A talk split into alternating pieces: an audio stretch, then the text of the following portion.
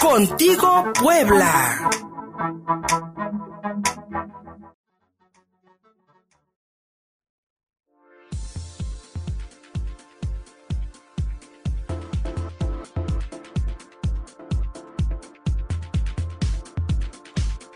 10 de la mañana con 46 minutos, que sí va a haber grito en Puebla.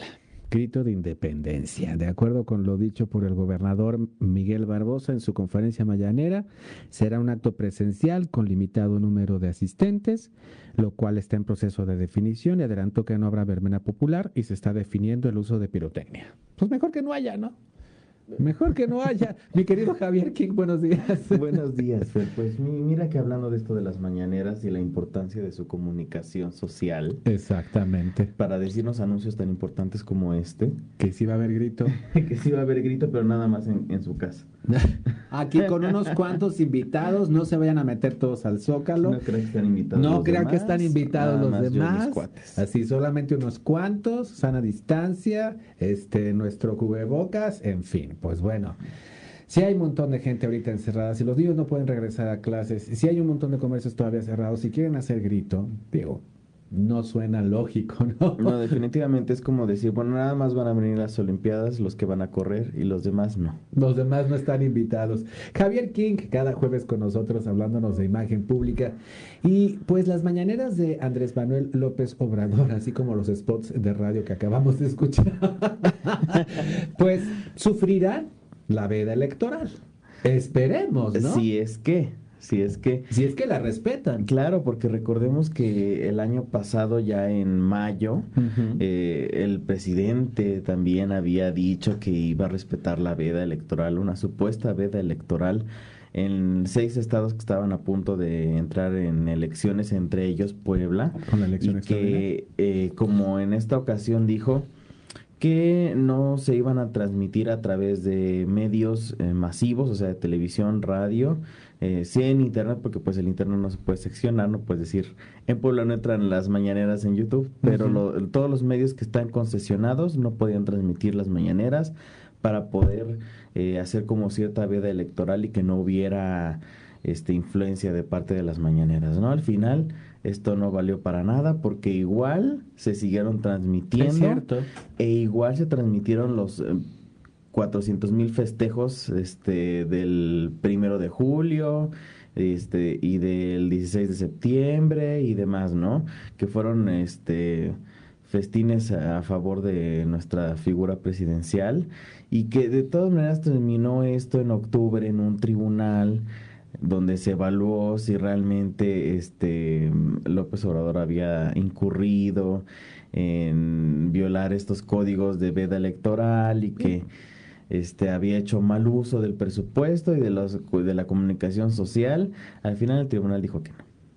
Pues el Código de Procedimientos eh, de, Instituciones y Procedimientos Electorales lo dice claramente. Es más, o sea, el presidente sí debería eh, limitar sus apariciones, eh, sus apariciones en ruedas de prensa o haciendo afirmaciones de tipo político electoral durante los procesos durante los procesos en cualquier estado o en cualquier municipio ahora que se viene la elección intermedia del 2021, porque sí es a final de cuentas, promoción de la figura presidencial, es promoción de su partido, es promoción de su proyecto político, se quiera o no se quiera. Y es que no hay forma de evitarlo.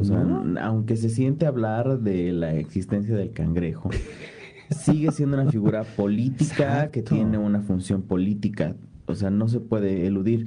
Y desde febrero ya había dicho que sí, que sí lo iba a hacer. Ahorita lo volvió a confirmar de que este año sí va a respetar la veda electoral. Yo lo dudo mucho. Y es que aquí hay una cosa muy intrínseca en las mañaneras, que es algo que incluso eh, pues ya se conoce, ¿no? Y es la necesidad de atención pública que tiene el presidente. Tú ya decías, hay que limitar las apariciones del presidente, no solamente porque tiene otro trabajo que hacer que no solamente es aparecer en cámara, se supone, sino que además eh, las apariciones del presidente deben de tener un, un sentido, no nada más es o sea, no es un youtuber, un youtuber, su trabajo es aparecer frente a cámara y todo lo que dice frente a cámara es lo que importa de lo que está haciendo.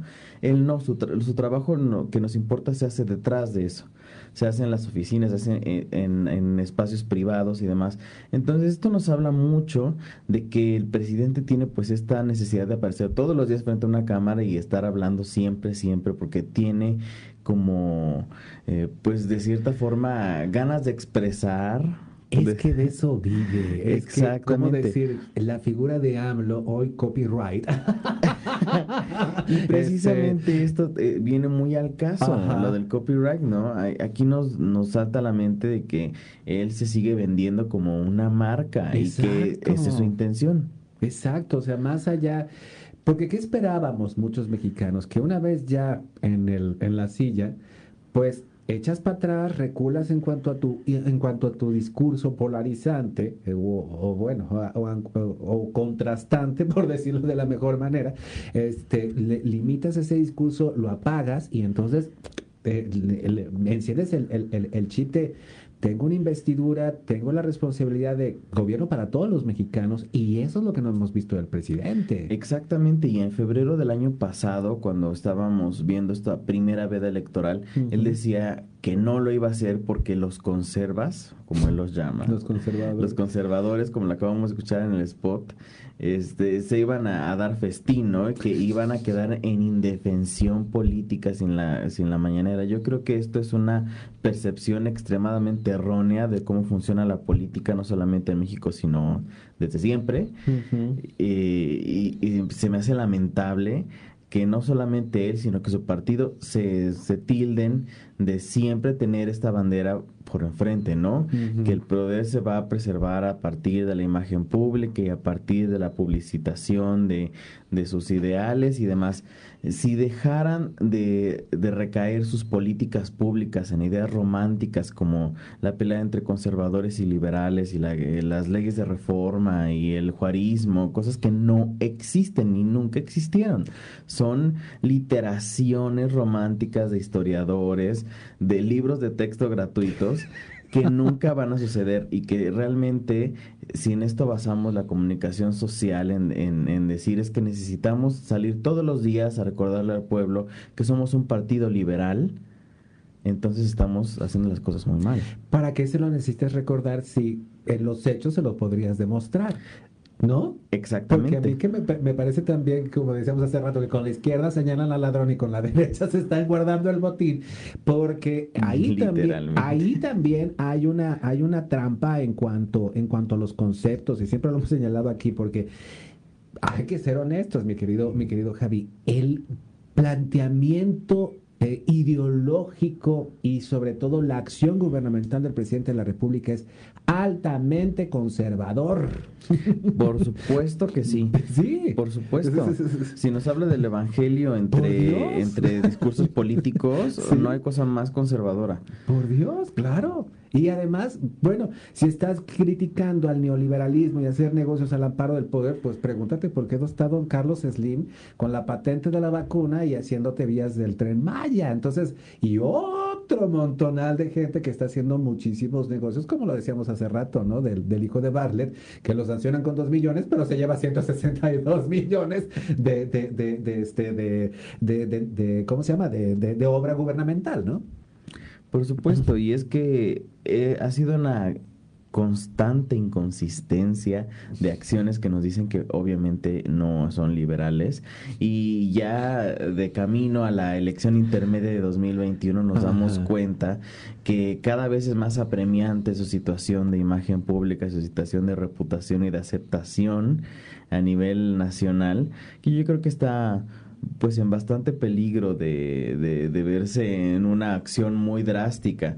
Y es que eh, mandatarios como él, por llamarlos de alguna forma, cada vez se vuelven más paranoicos. Y esto lo hemos visto muy marcado en, los, en el último año, desde que empezó la pandemia y desde que la gente se vio cada vez más eh, limitada a expresarse en Twitter y en las redes sociales. Él está cada vez más en contra de esto. Y esto nos habla precisamente de todo lo contrario a un gobernante liberal, ¿no? Sino más bien a un mandatario conservador. Conservador. El autoritarismo va junto con el conservadurismo, va, junto con pegados prácticamente. Se gestan una cosa a la otra. Exactamente. Y pues bueno, al final también yo eh, destacaría que en, en esto de estar exigiendo que la ley se cumpla, pues hay que exigirle al presidente que limite la promoción de su figura y de su partido, porque pues por ejemplo el águila juarista de ahí del Zócalo de la Ciudad de México, que es el, es el logo de Morena. Por supuesto. Y eh, has dado en el clavo perfectamente. No solamente es la promoción de Morena. Morena es un partido y es una entidad aparte, independiente, que si bien el fondo es un partido aparte.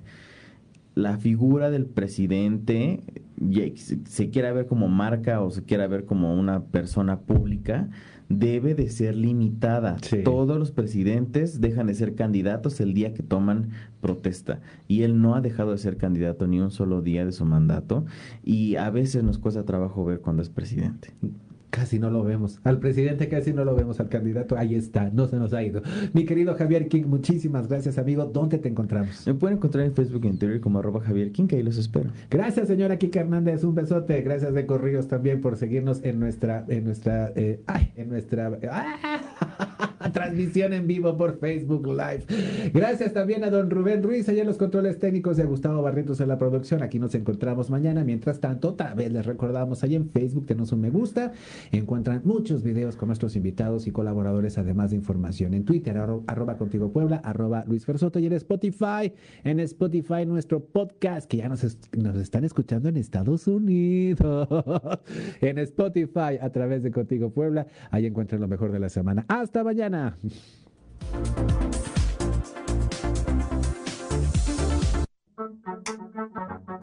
Contigo Puebla, con Luis Fernando Soto. Contáctanos en el correo electrónico contigo puebla radio arroba